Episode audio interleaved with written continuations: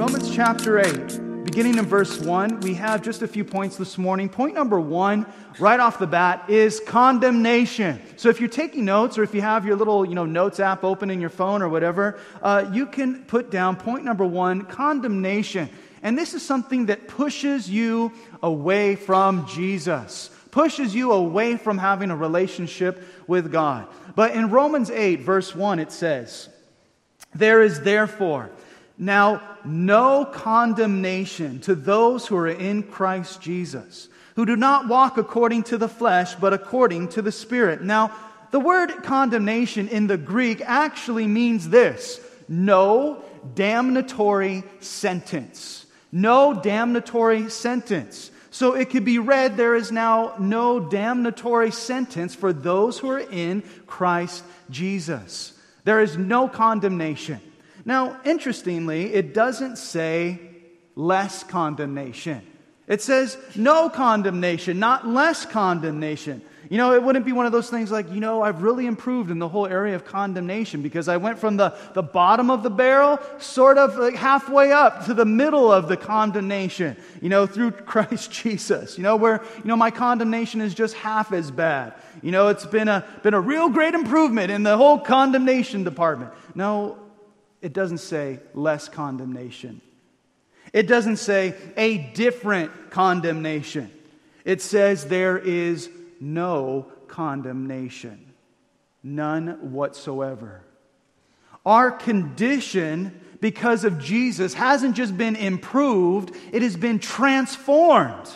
And it's been transformed because of Jesus' involvement in our lives. Now, Ryan uh, made mention of last Sunday, where our Easter Sunday service, and then Monday nights, and there were many people that made professions of faith. They committed their life to Jesus. It was absolutely amazing. Those of you that invited friends, you know, they heard the gospel and they, they gave their life to Jesus. And there's not a greater boost, I think, for the life of a church than when people invite people that don't know Jesus and they put their faith in Him. I would really strongly encourage you to be involved with inviting people that don't know Jesus to come to church. But as again Ryan had mentioned in announcements, our Monday night service that was that followed Easter Sunday, and we had some amazing stories uh, that I'm aware of, at least a few of them, where you know one girl did walk off the street, so to speak, and saw the Jumbotron, and there was a free event, and she ended up coming in and giving her life to Jesus. There was a girl that was invited by some friends who uh, was, ended up there on Monday nights and gave her life to Jesus. There was an Indian couple. Uh, it was funny too because I actually did their wedding a few years ago, and it was a full on Bollywood wedding. I wore the full gown. I had the shoes that little curled up at the end you know, and uh, the, the, the, linen pants and everything. And then, you know, we're, we're all doing this kind of thing, you know, like that. And uh, it was absolutely amazing wedding. Godly couple, love the Lord. Uh, great, all you can eat chicken tikka masala all evening. It was fantastic. It was up in LA. But anyway, I hadn't seen them for a couple years. Great, great couple. Uh, love the Lord. They invited uh, another couple, uh, another Indian couple, and they came to Monday nights. And that couple both gave their life, both of them gave their life to Jesus. And it was absolutely amazing amazing. Um, and then the woman came from a Muslim background. And so that was even like more amazing, it seems, if you would even say that kind of a thing. But it was absolutely uh, awesome. And then there was one woman that left uh, the church with, uh, left Monday nights with her friend. And she just said, You know, I feel such a peace, you know, tonight.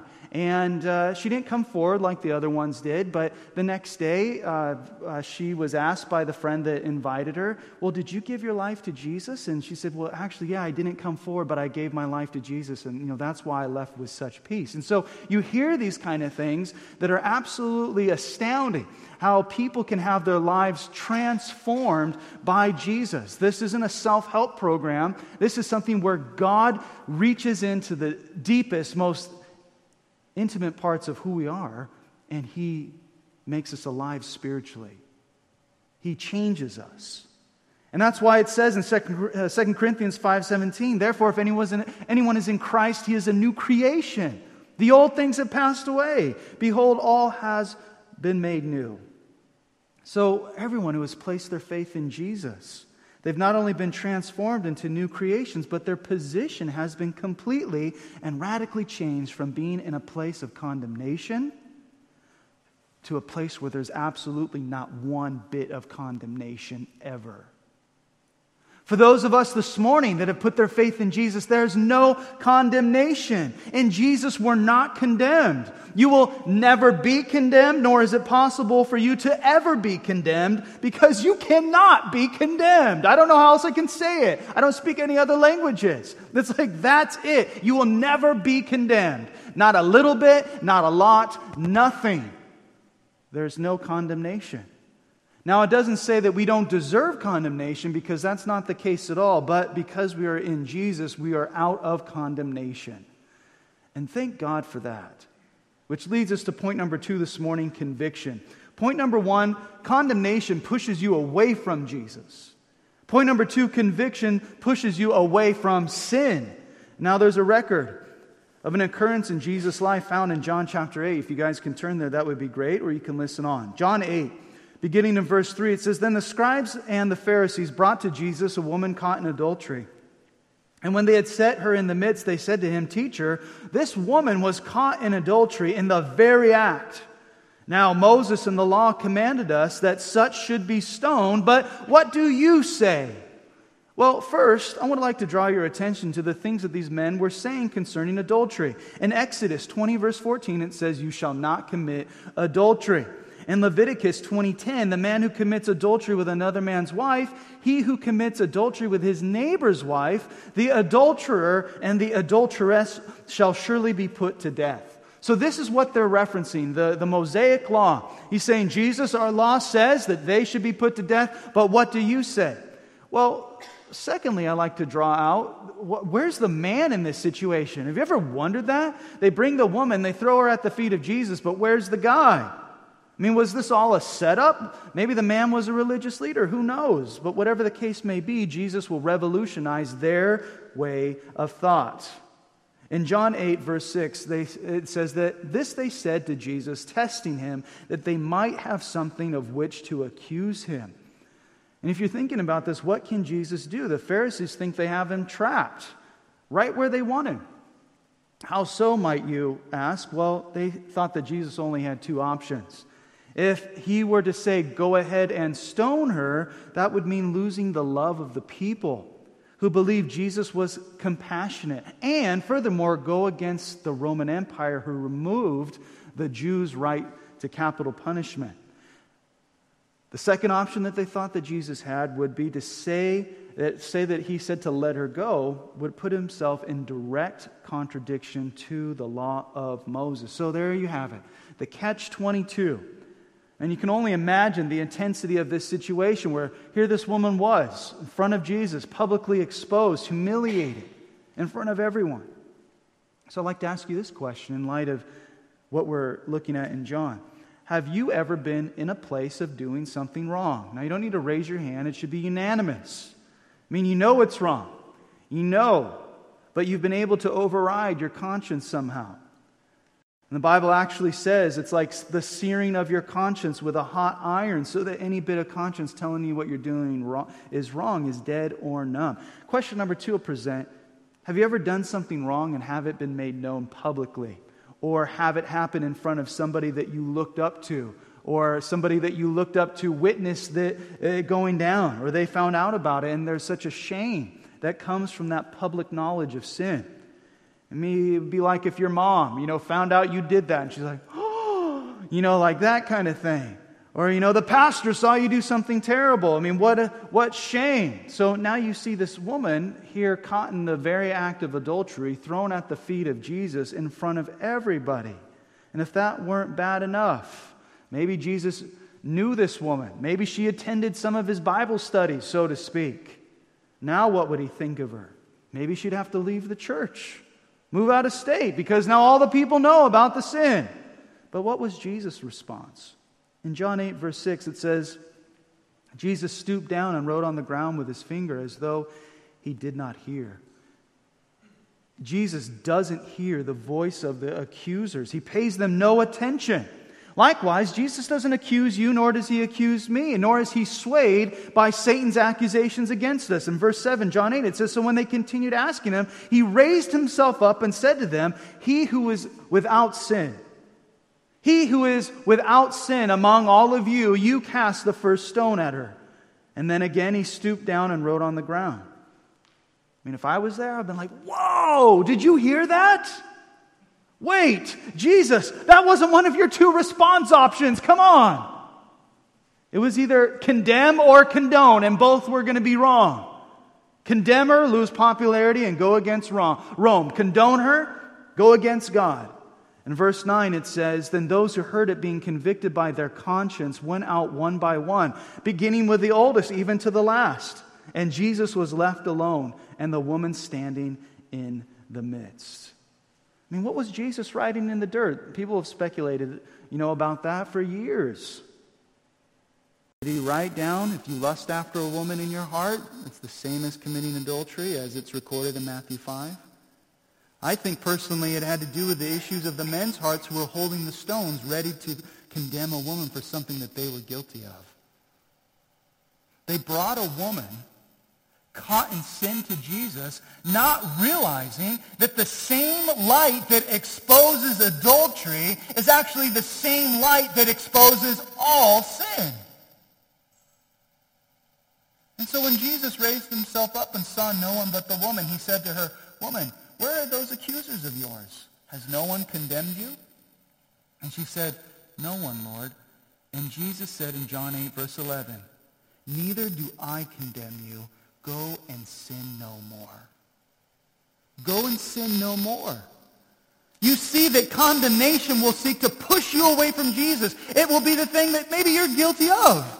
You've done something that's wrong, and, and Satan will use the condemnation to, to push you further and further away from Jesus and that he's not interested in you. He doesn't love you. Look at all the mistakes you've made. Look how bad it is. Look what you've done. How could you? And seek to humiliate you and distance you from Jesus, pushing you away from Jesus. Yet conviction the conviction of the Holy Spirit, it doesn't push you away from Jesus, it pushes you away from sin. Hey, this is wrong. I'm not condemning you, but don't do this anymore.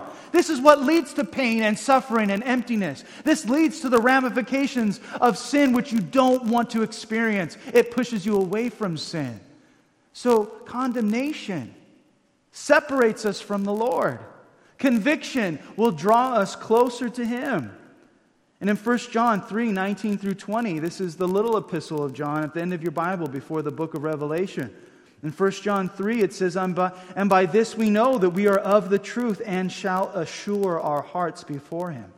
For if our heart condemns us, God is greater than our heart and knows all things. Because this morning, maybe some of you here are battling with guilt and you're battling with condemnation. Maybe you've come in here with a heavy heart and a heavy mind, and you think, oh man, what have I done? How, I can't even step into church.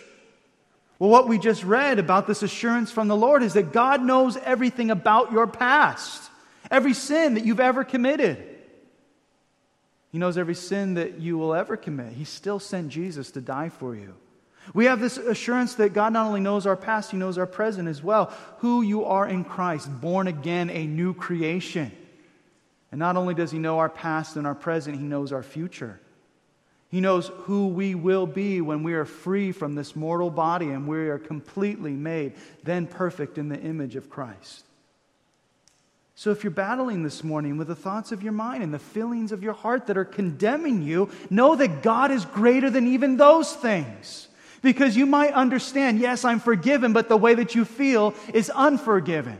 In my heart and in my mind, I, I, I, feel condemned. But God is greater than even those thoughts and those feelings because there is now no condemnation for those who are in Christ Jesus.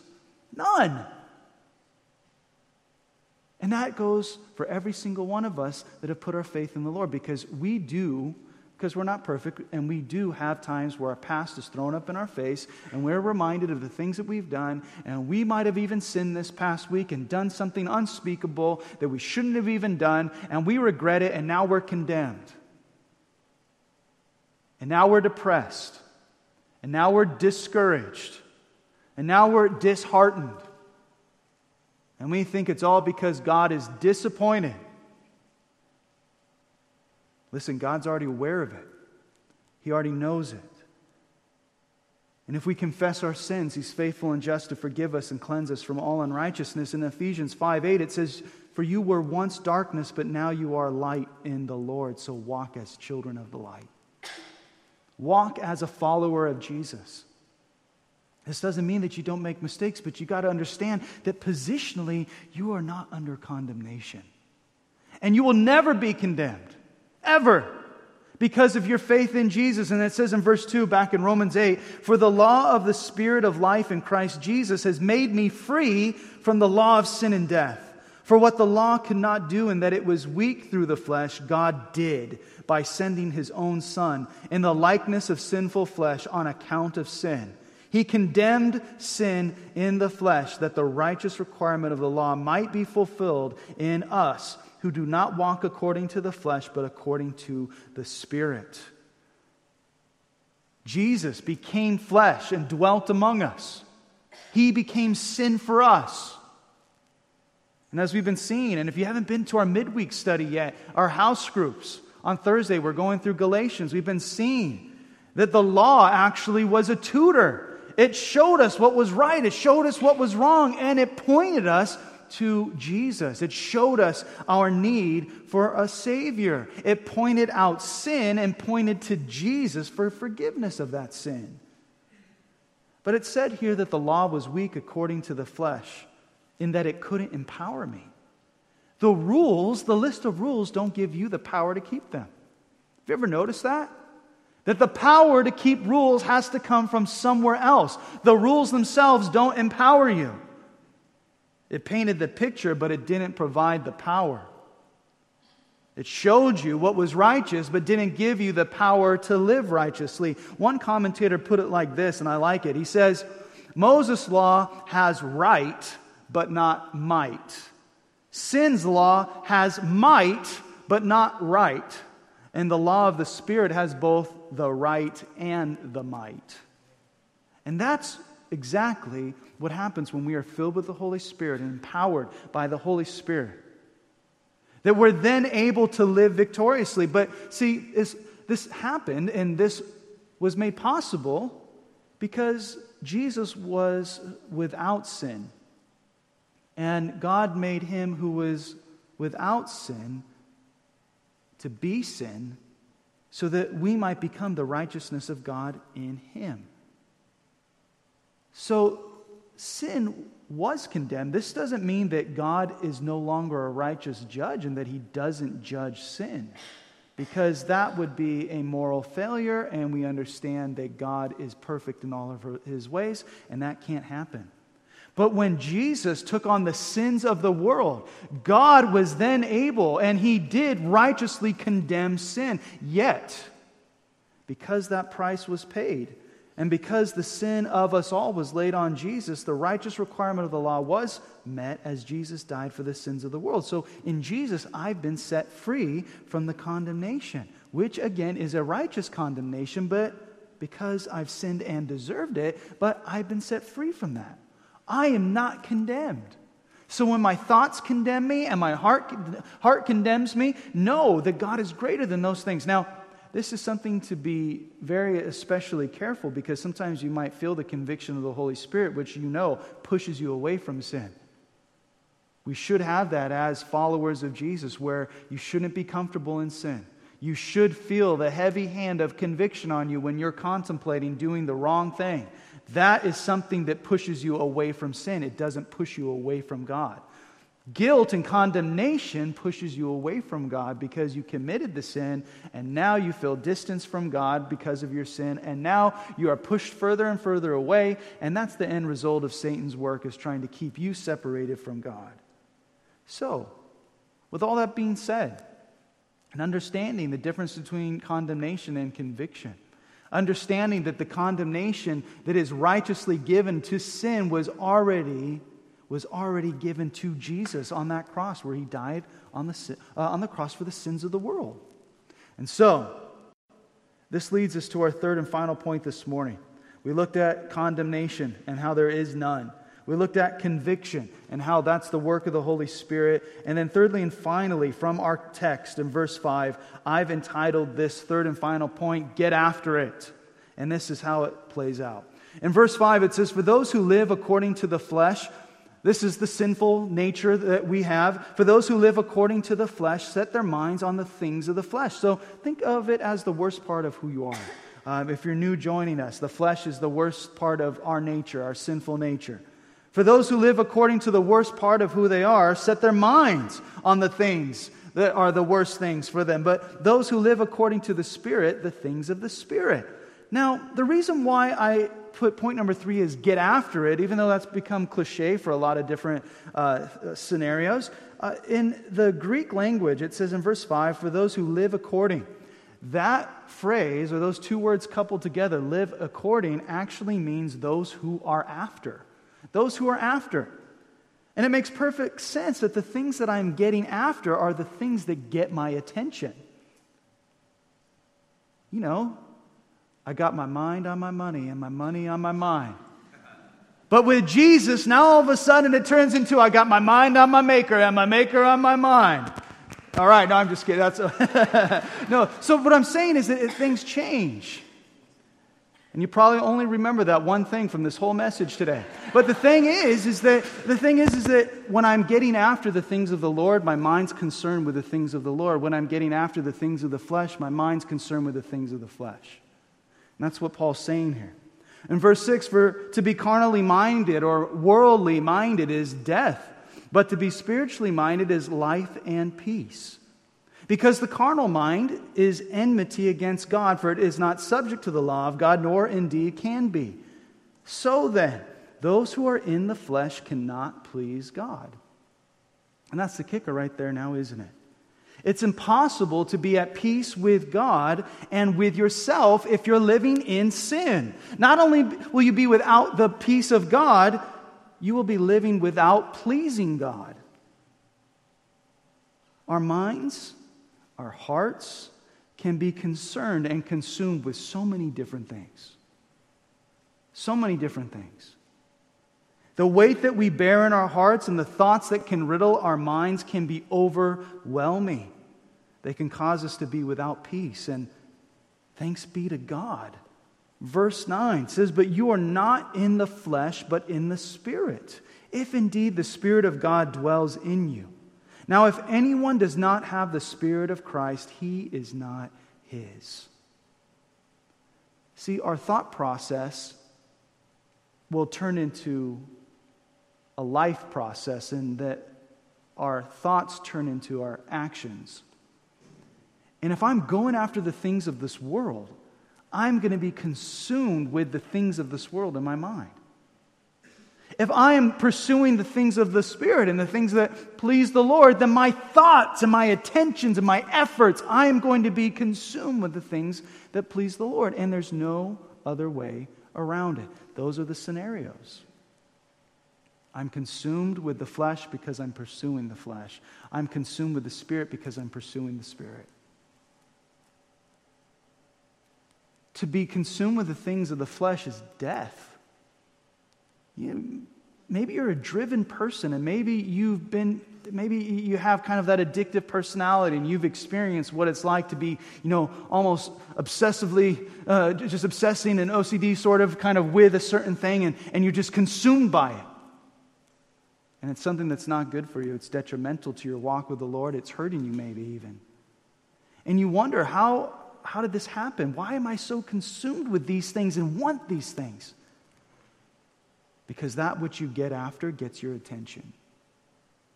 If you're following after the things of the Lord, you're going to think, how can I be more like Jesus? How can I learn more of what He's like so that I can grow in my relationship with God? But it says, You are not in the flesh, but in the Spirit, if indeed the Spirit of God, verse 9, John 8, dwells in you. Now, if anyone does not have the Spirit of Christ, he is not his. So if you have faith in, in Jesus, you belong to God. You have the Holy Spirit. And because you're in Jesus, and because the price has been paid, there is no condemnation for you. There is nothing that can separate you from the love that is in Christ Jesus. But equally and oppositely, if you do not have the Holy Spirit, you do not belong to God. But see, we can all choose to whom we belong. Will you choose to go after the things of the Spirit which bring life, or will you choose to get after the things of the flesh which bring death? And it's amazing that even coming on the heels, as we conclude our service this morning, on, on the heels of Easter Sunday, last Sunday, that verse 10 would be the, and 11 would be the verses that we close with.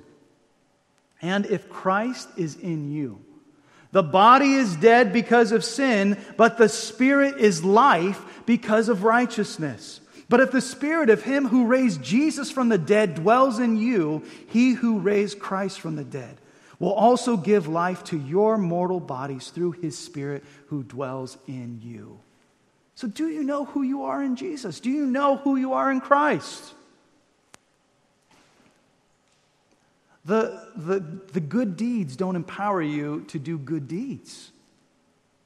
The Holy Spirit is the only thing that empowers us to live righteously before God. If you're here and you're feeling condemned, well, listen, the condemnation will push you away and separate you eternally from Jesus Christ. But if you put your faith in Jesus, your sins are forgiven. You are now made right in the sight of God. And then you'll be under the influence of the Holy Spirit convicting you, which is instead of pushing you away from, from Jesus, be pushing you away from sin. And that's what we want. And so, what are you getting after? What are the things that consume you, that are always on your mind? What are the things where your mind just drifts to right there? Think about it. Are you pursuing the things of the Holy Spirit and having your thoughts consumed with that? Or are you pursuing the things of the flesh and having your thoughts consumed by that, which leads to death? Something for us to think about. We have some encouragement in that there's no condemnation. We have some teaching in that if we follow the things of the Spirit, we'll be consumed in our thought process with the things of the Spirit. And if we follow the things of the flesh, we'll be consumed with our thoughts of the flesh. And then we also have some exhortation and some pretty serious stuff and that, hey, if you do not have, the have faith in Jesus and you're not filled with the Holy Spirit, you do not belong to God. So we have a real nice group of things that are grouped together here in this passage of Scripture for us to think about. If you're condemned, God's greater than your thoughts, He's greater than your heart. His word's greater. And He says there's now no condemnation for those who are in Christ Jesus. I'd encourage you this week, spend some time with the Lord. The more you do that, the more you're going to want to do it. Some of you are like, man, it's so hard to read the Bible or it's so hard to pray. It is. In the flesh, it is very hard. But the more you do something, the more you're going to want to do it. The more you pray, the more you're going to want to pray. The more you read the Bible, the more you, you're going to want to read the Bible. And it's the way that it plays out. It's just the way that it is, and there's no way around it. So find yourself this week getting into that habit where, you know what, I'm going to pursue the things of the Holy Spirit. And as I'm pursuing the things of the Lord, watch how your mind changes. Watch how your thoughts that used to drift off into sinful things or, or, or things that would be discouraging or condemning, watch how now you're lifted up. Watch how you're renewed. Watch how you're transformed. And watch how you live victoriously following after Jesus. Let's pray. Father, we thank you, Lord, for your word, and we thank you, Father, for sending your son Jesus to die on the cross for our sins. We have all sinned, we have all fallen short of your glory. There is none righteous, no, not one. Lord, we make mistakes and we've sinned. We have done things that are wrong. We acknowledge that today. We confess that sin to you and ask that you would please forgive us. Forgive us of our sins, Lord. Fill us afresh with your Holy Spirit today. Help us, Lord. I pray for those that have been battling with guilt from things in their past, condemnation from the enemy, Lord that they be set free today, now, in the name of Jesus, this very moment. Lord, that they would take every thought into captivity and subject it to the lordship of Jesus in their life. Because, Lord, you're greater than their thoughts, you're greater than their hearts, you're greater than their emotions. We stand upon the facts found in your word, not the feelings found in ourselves. And so, Lord, we ask that you would please bless us as your people as we Lord, remember what Jesus did on the cross for us today. Lord, I ask that we would take of the cup and of the bread in a worthy manner. And with every eye closed and head bowed, if you're here this morning, very simply, maybe it's your first time, maybe you've come a couple times, or maybe it's been a long time since you've been to church, whatever the case may be for you. If you do not know Jesus personally, know that you do not belong to God. If you do know Jesus personally, then you are His. You're forgiven, you're cleansed, you're empowered. And so, if you're here this morning and you don't know Jesus personally and you'd like to be forgiven of your sins, you'd like to have a new chance on life, a new relationship with God, then I'm going to ask very simply, with every eye closed and head bowed, would you just raise your hand and say, Yes, I'd like to give my life to Jesus today? I want to put my faith in him. Would you just raise your hand up? And I'm going to lead you in a very simple prayer of dedicating your life to Jesus. Would you hold your hand up? And then also, if you're here and you've walked away from the Lord, it's called backsliding. And you need to come back to the Lord today. Would you raise your hand as well? And if you're watching this online, if you're here in person, you can just pray this prayer after me and say, Dear Jesus, I know that I have sinned. But I ask that you would forgive me of my sin and fill me with your Holy Spirit. I thank you that you love me. I thank you that you died on the cross for me. And I thank you that you have forgiven me of all my sin. Would you fill me with your love and your joy and your peace? And give me your strength that I may be who you've created me to be for I give you my life today. In Jesus' name.